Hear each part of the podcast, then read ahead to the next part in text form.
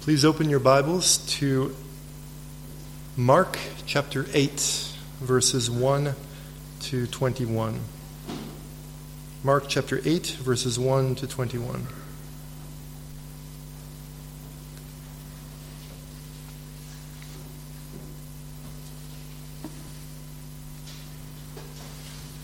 In those days, when again a great crowd had gathered, and they had nothing to eat, he called his disciples to him and said to them, I have compassion on the crowd, because they have been with me now three days and have nothing to eat. And if I send them away hungry to their homes, they will faint on the way, and some of them have come from far away. And his disciples answered him, How can one feed these people with bread here in this desolate place? And he said to them, How many loaves do you have? They said, Seven. And he directed the crowd to sit down on the ground. And he took the seven loaves, and having given thanks, he broke them and gave them to his disciples to set before the people. And they set them before the crowd. And they had a few small fish, and having blessed them, he said, he said that these also should be set before them. And they ate and were satisfied.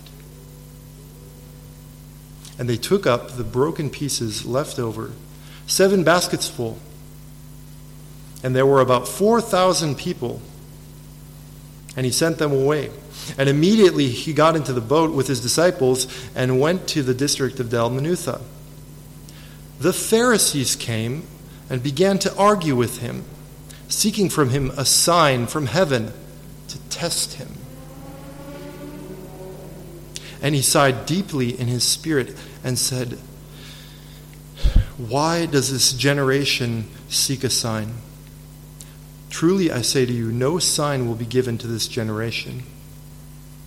And he left them, got into the boat again, and went to the other side.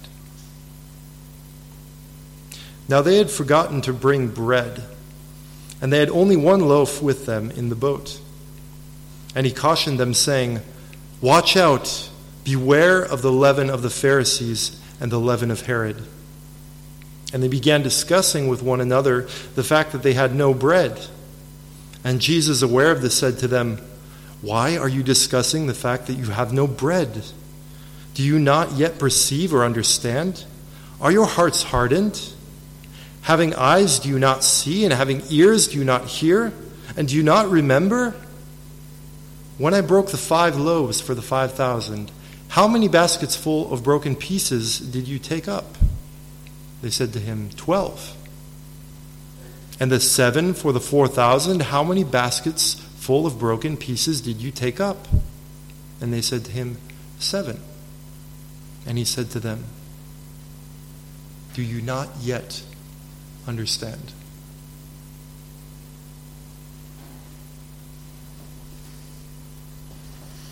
Jesus' mission needs a miracle. Thank you.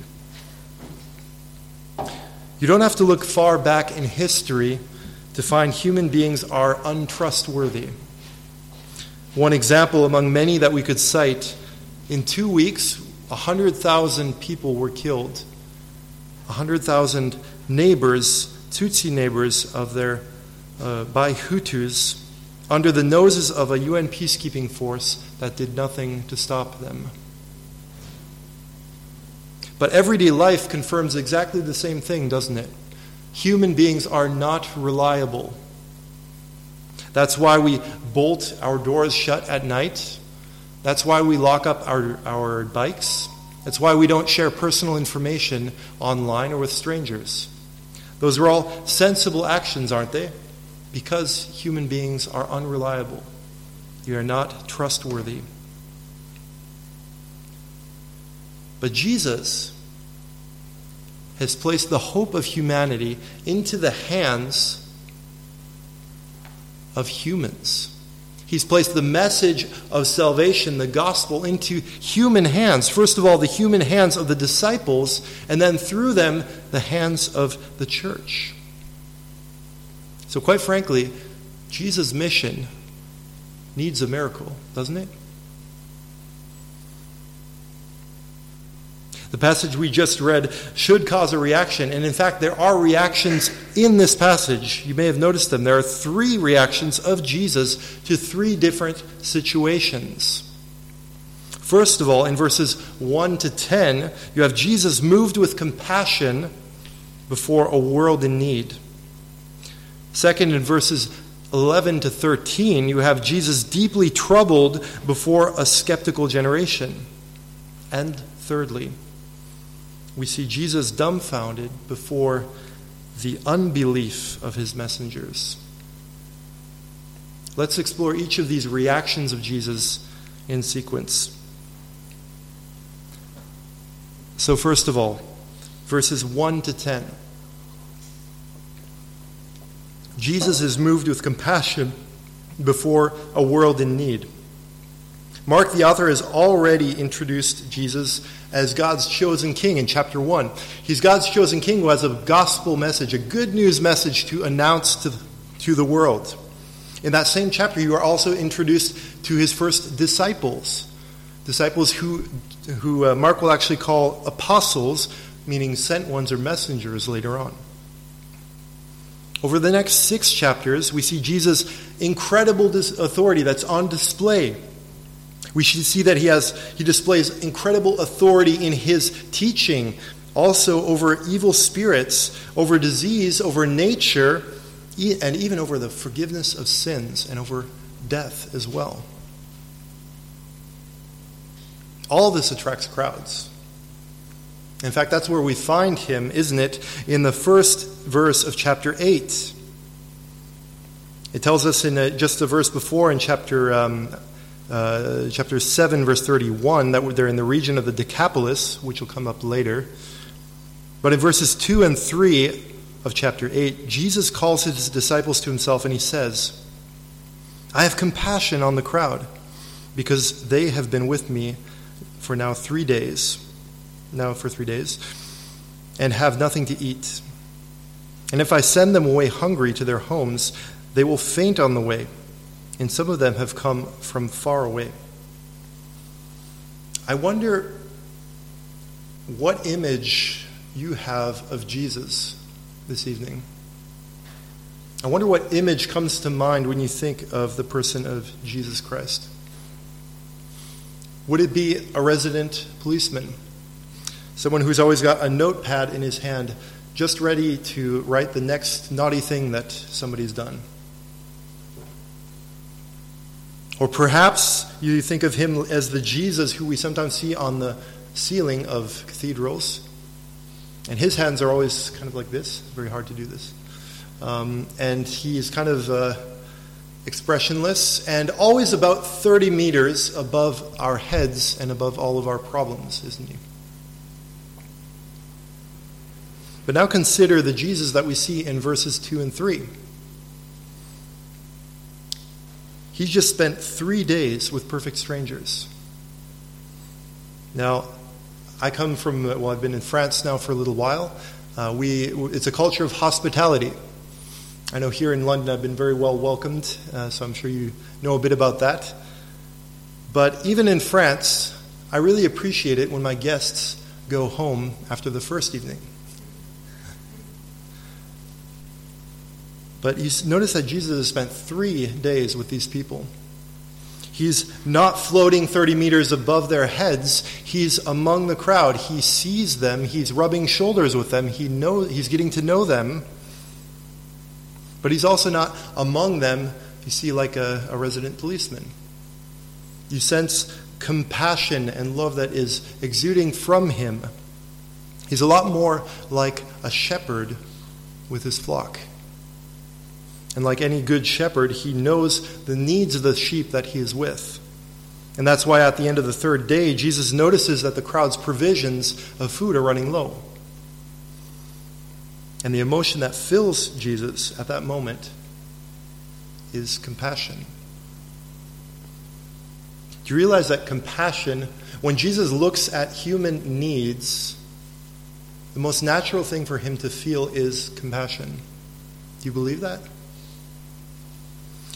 And you know what that means? That means that if you are coming here this morning and you're feeling burdened or weighed down by something in your life, by some particular suffering, or maybe by sin that you're dealing with, that you're having trouble putting to death, Jesus is not here presenting himself as a cop, making sure to tell you off if, you, if you've done something wrong. He's also not indifferent to your problems. He is welcoming with arms open in compassion towards you. In fact, it's your need that, that arouses Jesus' compassion. Without your need, he would not, we would not see that part of his character. But the mood shifts in, chapter, in verse 4. The disciples understand that Jesus wants to deal, or he's, he's expecting kind of them to deal with this problem of hunger in the crowd, and they answer perhaps a bit sarcastically. How can one feed these people with bread here in this desolate place? We might wish to excuse them, wouldn't we? But then we do have chapter 6 and 7 of Mark. And in chapter 6, verses 7 to 13, we learn that Jesus, the one that God sent, has also sent the disciples out previously on a mission. At that time, he had given them his same message to preach, he had given them the same authority to cast out demons, to, to do miracles. And that's not all. If you look at chapter 6, verses 30 to 46, Jesus had actually asked his disciples to feed another and larger crowd of 5,000 people. The, but the disciples were skeptical, and Jesus fed the whole crowd himself using a meal deal that he multiplied. But despite these two remarkable experiences, the disciples repeat the same question they had asked back in chapter 6, verse 37 Where on earth are we going to find a pret out here in the sticks?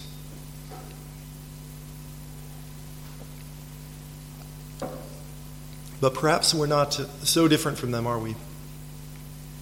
Perhaps we're not all that different from the disciples. For those of us who are Christians, how many times have we asked God to provide for us in an impossible situation and seen Him come through? We've seen Him come through not always in the way we expected, in fact, often not, but it's always turned out to be wiser and better for us in the long term, hasn't it? And what have we done the next time an impossible situation has come our way? Of course, we've trusted Jesus, haven't we? Probably not. At least, I know that's not my case. I have a tendency to be very much like the disciples, ready to ask again, how are we going to get out of this? How are we going to deal with this impossible situation? Jesus replies to the disciples' question in verse 5 by repeating his own question that he had in chapter 6, verse 38 How many loaves do you have? And they answered, Seven. Then Jesus jumps into action. He seats the crowd, just as he had done in chapter 6. He takes the bread, thanks God, breaks it, and gives it to his disciples to distribute to the crowd, just like he had done in chapter 6. And then, just like he had done in chapter 6, we see in, in verse 8 that he tells everyone, or he has everyone eat, and it says that they were satisfied. Okay, but maybe you're wondering why on earth do we have a feeding of the 4,000 when we already have all of these things happening in the feeding of the 5,000 in chapter 6? Why do we need chapter 8? Well, I think the answer lies in the differences that exist between these two stories. let's look at these. Back in chapter 6, Mark makes, an allusion, uh, makes a lot of allusions to the Old Testament. But if you look at chapter 8, the passage we just read, at least I can't see any, any clear ones. If you look back at chapter 6, verse 43, the disciples picked up 12 basketfuls of leftovers, a number that often represents the 12 tribes of Israel in the Bible. But back in chapter 8, we have seven, seven basketfuls, which is a number that often symbolizes completeness in the Bible.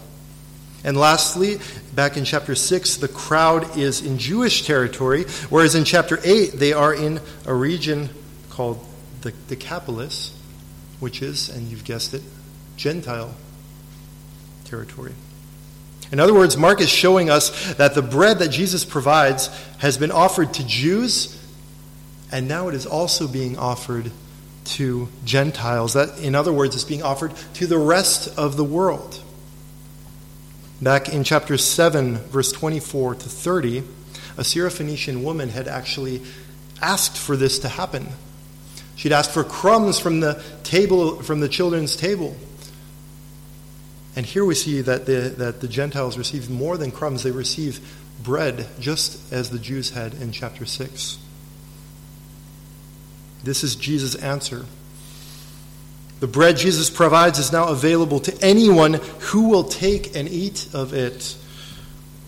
In fact, Jesus is not, and I think this is important to note, that Jesus is not a tribal deity here. Our God is not a tribal deity. What do I mean by that? What I mean is, He's not just our God in the sense that He's good for us, He's our crutch to get us through life, or He's the God who works for me because of my personal background or experience. He's not just the God of our group, and then there's another God for the church down the road or for the mosque. No, this is the God of the universe who is offering bread for the greatest need of all of humanity, not just us. He's not a tribal deity. But that raises a question What is this bread that Jesus provides?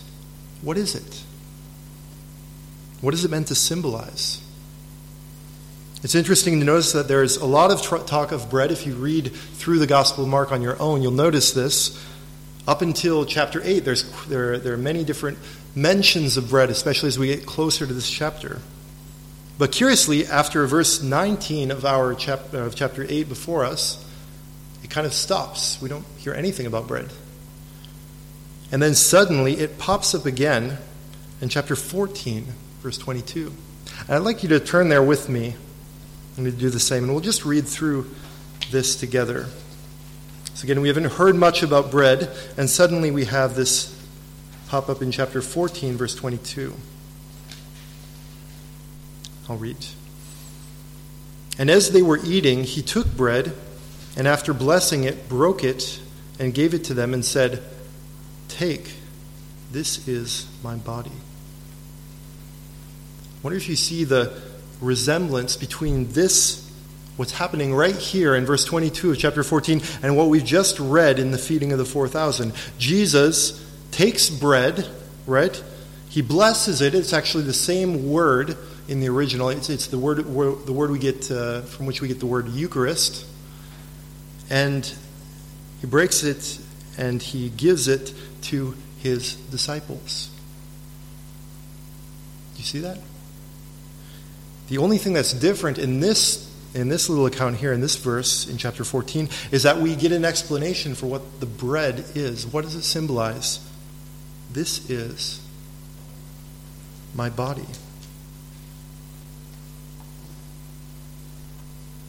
This is my body.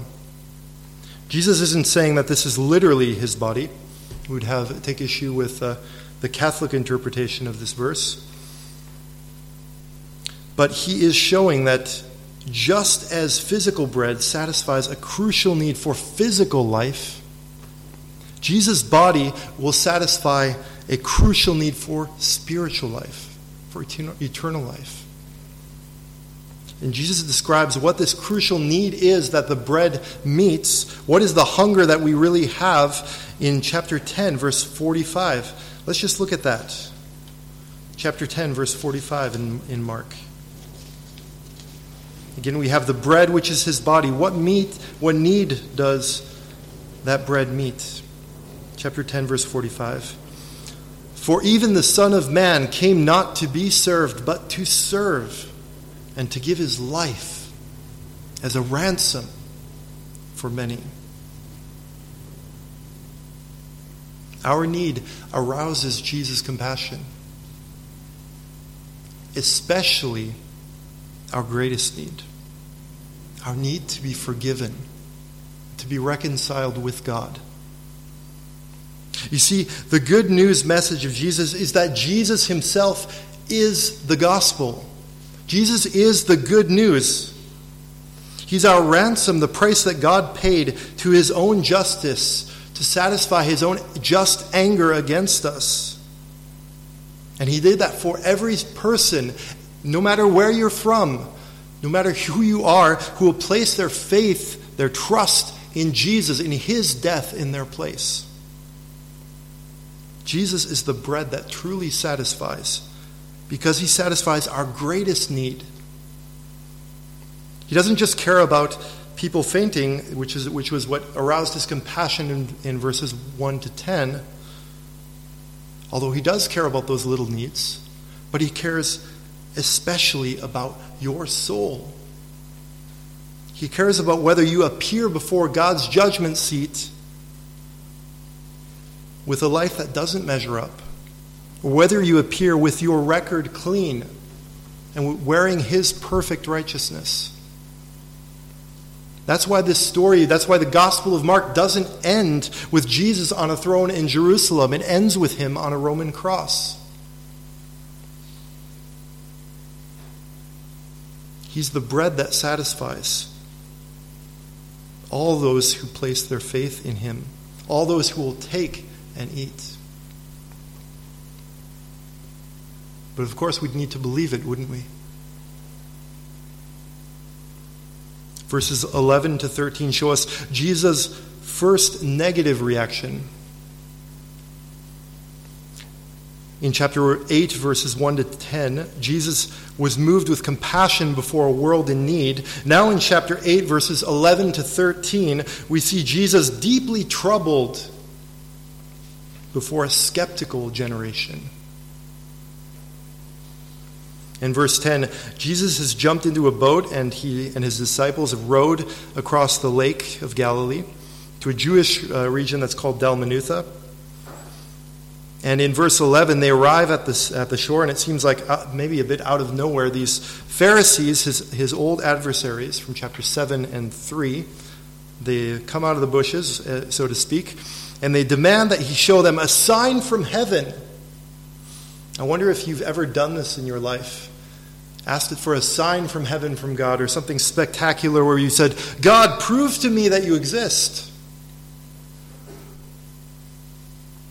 But you know, Mark lets us in on the motivations, the motives, the reasons behind the Pharisees' question in verse 11. You see that? They asked him, why? To test him. To test him. Did you know that skepticism is dishonest? Let me say that again. Skepticism is dishonest. What do I mean? Isn't it the opposite? Normally, don't we need to question things? Don't we need to doubt in order to get to the truth? Isn't that the way? Well, the problem with the attitude of a skeptic is that it leads him to him or her to question everything except himself, except herself. A skeptic is ready to question anything else except for himself. Skeptics doubt everything except their own motives for doubting. Isn't that interesting?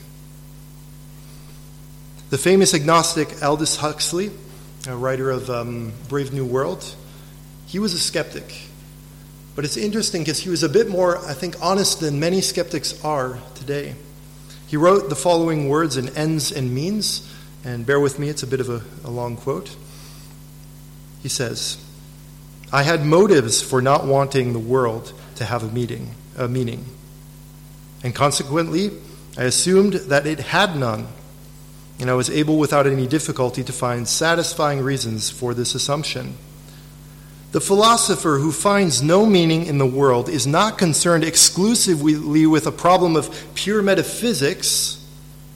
He's also concerned to prove that there is no valid reason why he personally should not do as he wants to do.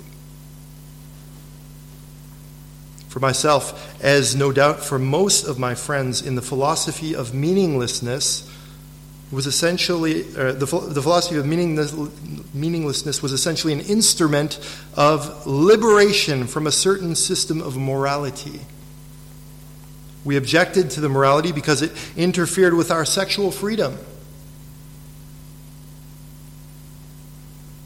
The supporters of this system claimed that it embodied the meaning, the Christian meaning, they insisted, of the world. There was one admirably simple method to con- of confuting these people and justifying ourselves in our erotic revolt. We would deny that the world had any meaning whatever. You see, Aldous Huxley had reasons, he had motives for doubting Christianity. He wanted sexual freedom, and he admits it. So did the Pharisees for doubting Jesus. They had motives, they had reasons. And so do we when we ask skeptical questions of the Bible and of Christ. If you're someone who has objections to the Bible's message, can I issue a gentle challenge to you? Write down the following question or remember it and think over this later on, perhaps this evening. And try not to answer too quickly. Ask yourself this question If Christianity is true, what do I lose?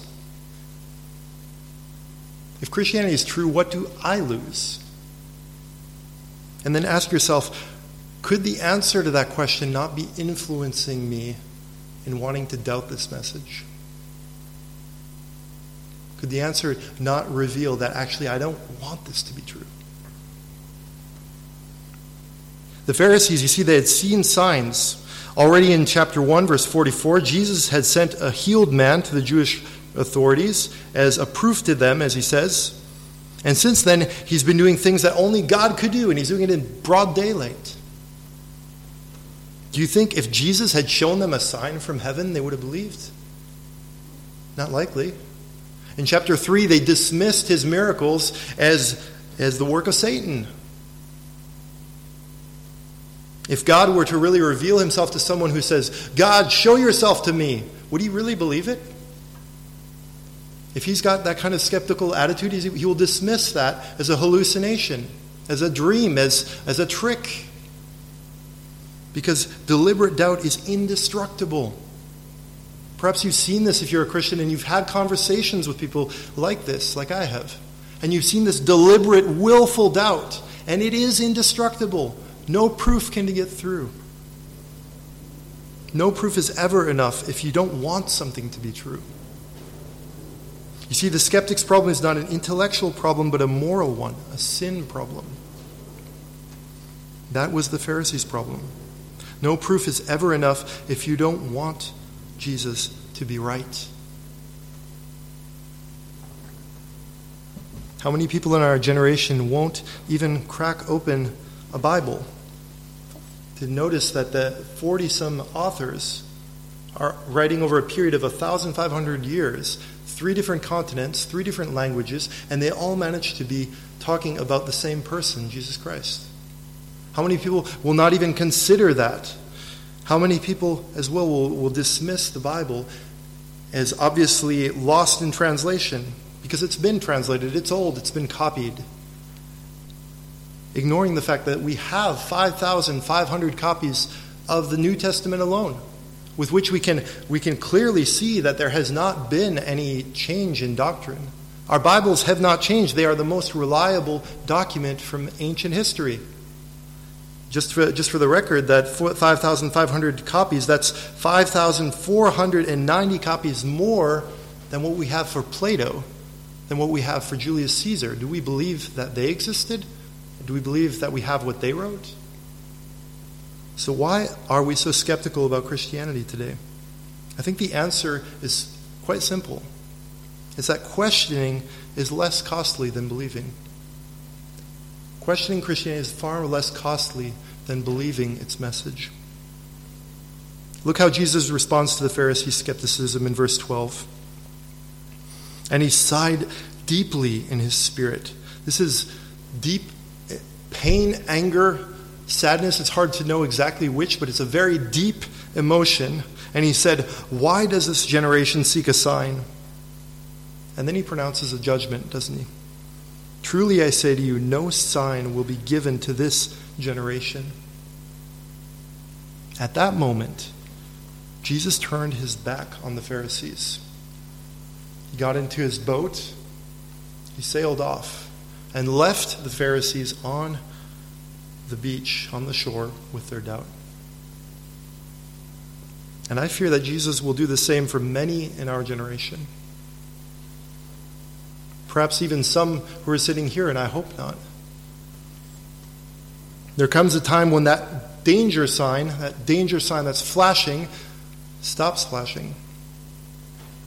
Where the person who was open at one point to reading the Bible, to, to questioning themselves, suddenly gains an unusual amount of confidence in their own opinions. There comes a time when that door for belief slams shut.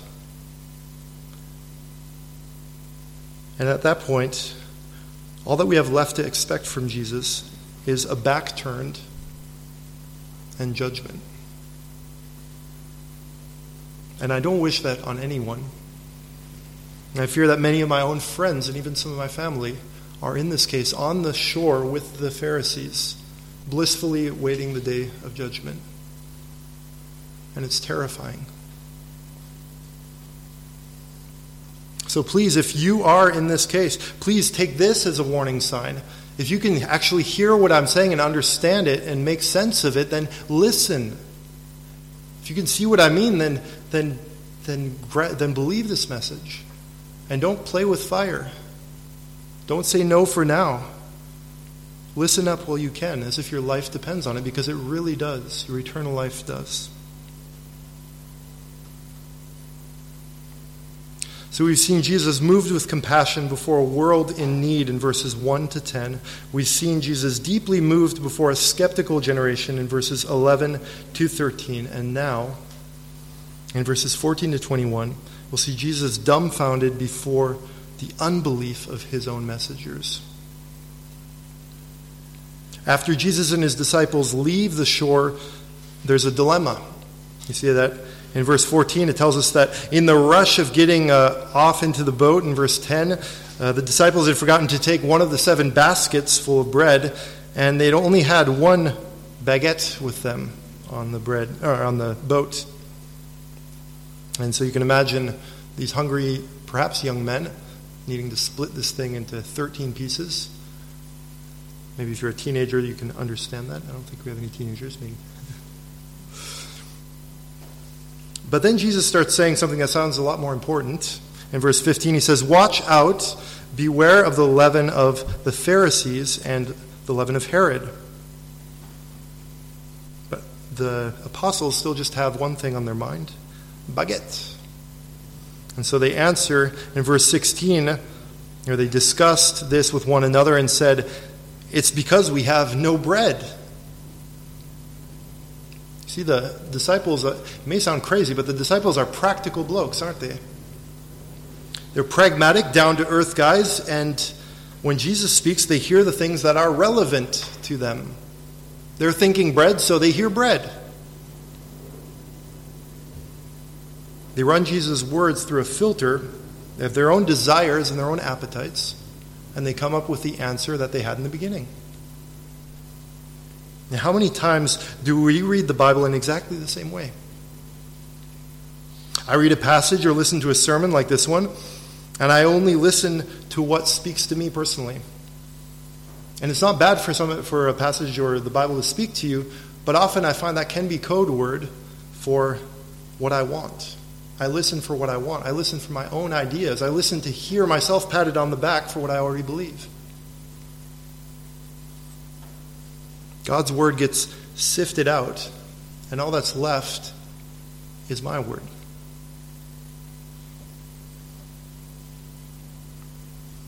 Jesus is dumbstruck at the disciples' faithlessness, at their faithless response, and frankly, quite confusing response.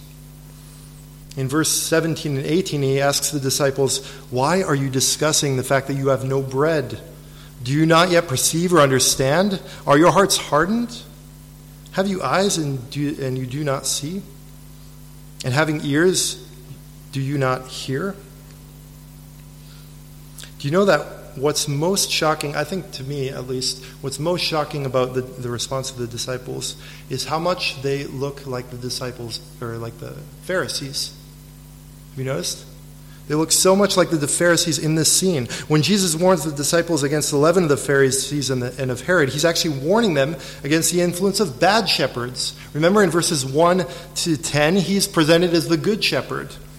And in verses 11 to 13, Mark had helped to unmask the Pharisees in their dishonest doubt. They're bad shepherds who doubt and who oppose Jesus. Two chapters earlier, in chapter 6, he showed us Herod, a bad king who chose to kill one of Jesus' allies rather than lose face.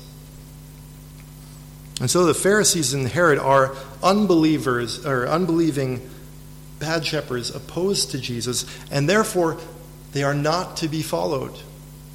They're not to be followed. They're not to have an influence or, or our ear. But something seems to be fermenting on that boat with the disciples. Mark says two times, have you noticed, disgust. The, the disciples disgust in verses 16 and 17. In English, it's kind of hard to get how negative of a word this is. But if you look in all the rest of Mark, how this word is used, it's actually used always of Jesus' enemies, aside from what's talking about the disciples. Jesus' enemies as they are opposing Jesus.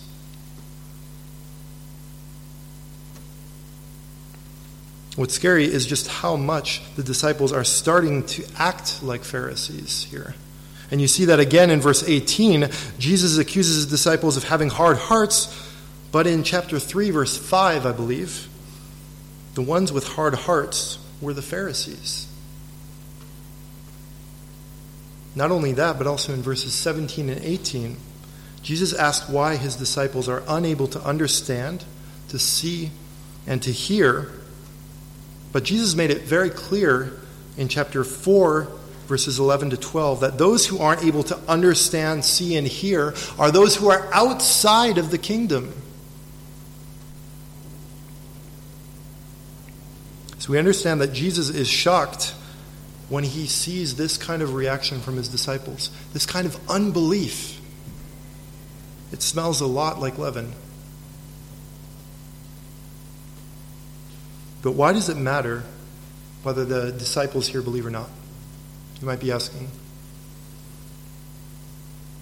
Well, let's look back a minute. Remember that Jesus will soon be entrusting his worldwide mission to make the gospel known, the gospel that's about him. To, and he's, how's he going to do that? Well, he's going to do it through his messengers, the apostles. Are you starting to see why this mission is going to need a miracle if it's going to work? Who is going to proclaim the, the, the, the, gospel to the nations? That Jesus is the bread that satisfies, that he's the, our ransom. Who's going to do that? These disciples? You see, Jesus had sent them on that mini mission in chapter 6 to train them to do exactly this, to do mission. And that's also why he had, uh, brought, he had involved them in the two feeding miracles. He'd, he had originally asked them to get involved, and then he'd at least had them pass out the bread. He's equipping them, he's involving them in mission. But just as Jesus points out in verses uh, 19 to 21, being with Jesus is not enough to equip them for mission. Being with Jesus is not enough to make you a missionary. It's not even enough to be with God's people, that's, that's not enough to make you even a Christian. It's the same for us. It's never enough to be around Christians and do Christian Christiany things, which are important things, if we aren't clear on Jesus' identity and on Jesus' authority and power. Do you understand that? We cannot do anything if we are not clear on Jesus' identity, on who he is, who are we actually meeting around, and what is he capable of.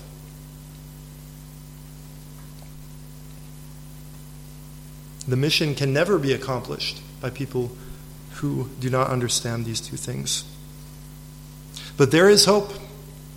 There truly is hope. And we see it. I mean, I, I, imagine you're feeling kind of depressed right now. If you've read through uh, up until now, you've seen we've gotten to kind of, kind of the end of the story, and it's all bad news. And we kind of ended with this conclusion of Jesus' mission needs a miracle, and we don't see any. But actually, the good news is that on either side of this story, we have a miracle. I don't know if you noticed that. The first one is in chapter 7, verses 31 to 37, and it involves a blind and mute, or a deaf and mute man. And the second one is on the tail end of the story in chapter 8, verses 22 to 26, and it involves a blind man. And they're both real historical people, but Mark includes them in this story in order to teach us something about unbelief and its solution. Like the deaf man and the, or the deaf and mute man, the disciples can't hear. Have you noticed? They can't hear what Jesus is saying. They hear whatever they want to hear. Like the blind man, they can't see. They don't see what's going on in front of their eyes when Jesus is feeding crowds, showing that he is God, that he's come in the flesh. Remember in chapter 8, verse 17, Jesus shows us that this means that they don't understand. If they can't see, they can't hear, that means they don't understand. That's what that image symbolizes. And if they don't understand, they can't believe. But these miracles also reveal something new. Have you noticed that there's, there's something else in these miracles? In the first one, the deaf and the mute man, in chapter 7, He's not, he's not able to hear, but he's also not able to speak. What does that mean? Well, unless these messengers understand who Jesus is and they understand his authority and what he can do, they'll never be able to proclaim the good news to the world. If you can't hear, you can't you can't hear, you can't see, you can't speak other. But the reason I said there is hope is because what Jesus does for these two men is amazing. Look in chapter, chapter 7, verses 31 to 37. Jesus touches and speaks to the deaf and mute man, and instantly his ears are opened and his tongue is loosed, literally unchained. And in chapter 8, verses 22 to 26, Jesus touches and speaks to the blind man, and his eyes are opened. He can see. Is there hope for deaf mute, and blind people? For deaf, mute, and blind disciples? Yes. And that hope is Jesus. You see, Jesus is the gospel, He is the good news from beginning to end. Jesus' mission for the disciples back then and also for the church today to reach the nations with the gospel has always been impossible without Jesus. I want to say that again. Jesus' mission for the disciples and for the church today has always been impossible without Jesus. That's why it's no use trying to attract people to services by doing, doing a lot of fun activities. Not that those things are bad, we can do those as Christians, but that's not what's going to work. That's not where the power is. That's not why doing, having a certain style of music or or changing our message so that it seems more relevant and less offensive is not going to work. It might bring people for a generation, but their kids will go away. We'll end up like the liberal churches down the road. Because the only thing that works is Jesus. Jesus is the gospel. And Poplar Baptist exists today because Jesus opened the eyes, the ears, and unchained the tongues of these first disciples so that they, they could proclaim his good news, despite all of their flaws, and there were many, many flaws. There was hope for the disciples. And thanks to Jesus, there's also hope for the world. If you don't recognize Jesus as your king, as the true king of the universe, the universal king, then please read through chapter 8, verses 1 to 10 again. Look at Jesus' compassion. Look how your need attracts his compassion. That's his disposition towards you. And then reread chapter 10, verse 45, and see how far that compassion goes. It led Jesus to die on a cross for people like you. Wouldn't you gladly give up your life for someone who gave up his life for you? Isn't that exactly the kind of king you want to serve? One who, who didn't serve himself, but chose to serve others by giving his life for them. Jesus is the bread that can satisfy your deepest need if you are not yet a Christian, as many of the Christians here would attest. You can be forgiven. You can be made right with God. You can be. You don't have to live with a, a, a, this sense of guilt and shame that you just carry around and try to deal with with medication or alcohol or entertainment or psychologists. You can actually be rid of all of that because Jesus died on the cross. Confess your sins to Him and trust that His death is enough to include you in His kingdom. And this brings us to our last point. Thanks to Jesus, there is also hope for us, brothers and sisters in Christ, here at Poplar Baptist. We are much, much, much more like the disciples, unfortunately, than we'd like to admit in this story. I feel convicted seeing their responses, seeing their confusion and their lack of faith. Maybe you do too. We often take a painfully slow time to change, to understand, and to see, and to hear. We forget who our King is and how powerful he is, and how it doesn't matter if we only have seven loaves. He can do miraculous things because he is powerful, and it doesn't depend on us. Like the disciples, we're not good missionary candidates, you and I. And I can tell you I'm not. We're not trustworthy. We're not reliable. But Jesus is. If Jesus' mission for the church ultimately depends on the church, then it is it's going to fail. Just like the culture predicts it's going to fail. Just like Voltaire predicted that the church would be gone in 100 years. If it's human, then it will fail. Like Gamaliel said, it will fail. If it's not from God, it'll fail the mission will not be a success. But if it depends on Jesus, then it's guaranteed to succeed. Jesus makes blind eyes see. He makes deaf ears hear. He makes bound tongues talk. He died. He rose. He ascended to the right hand of God, and He is reigning. He paid our ransom and He is building His church. And He will use us to reach this lost world with the only bread that can satisfy His own body offered freely for us. So, do you see?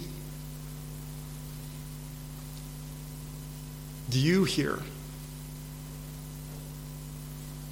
Do you believe? Then go and tell. Let's pray.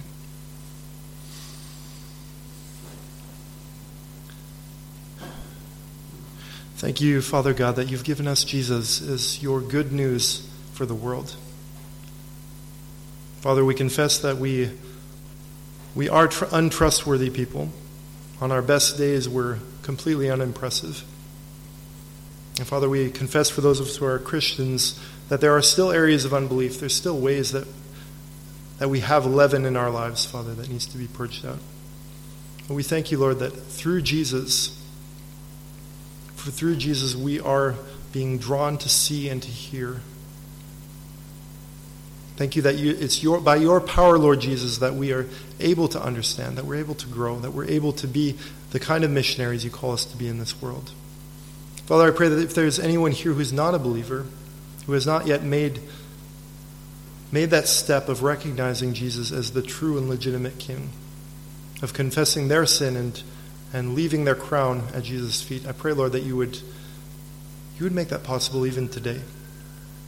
If there's anyone who's skeptical, Lord, please help them to doubt their doubts, to be honest about the truth, to see that you are the truth.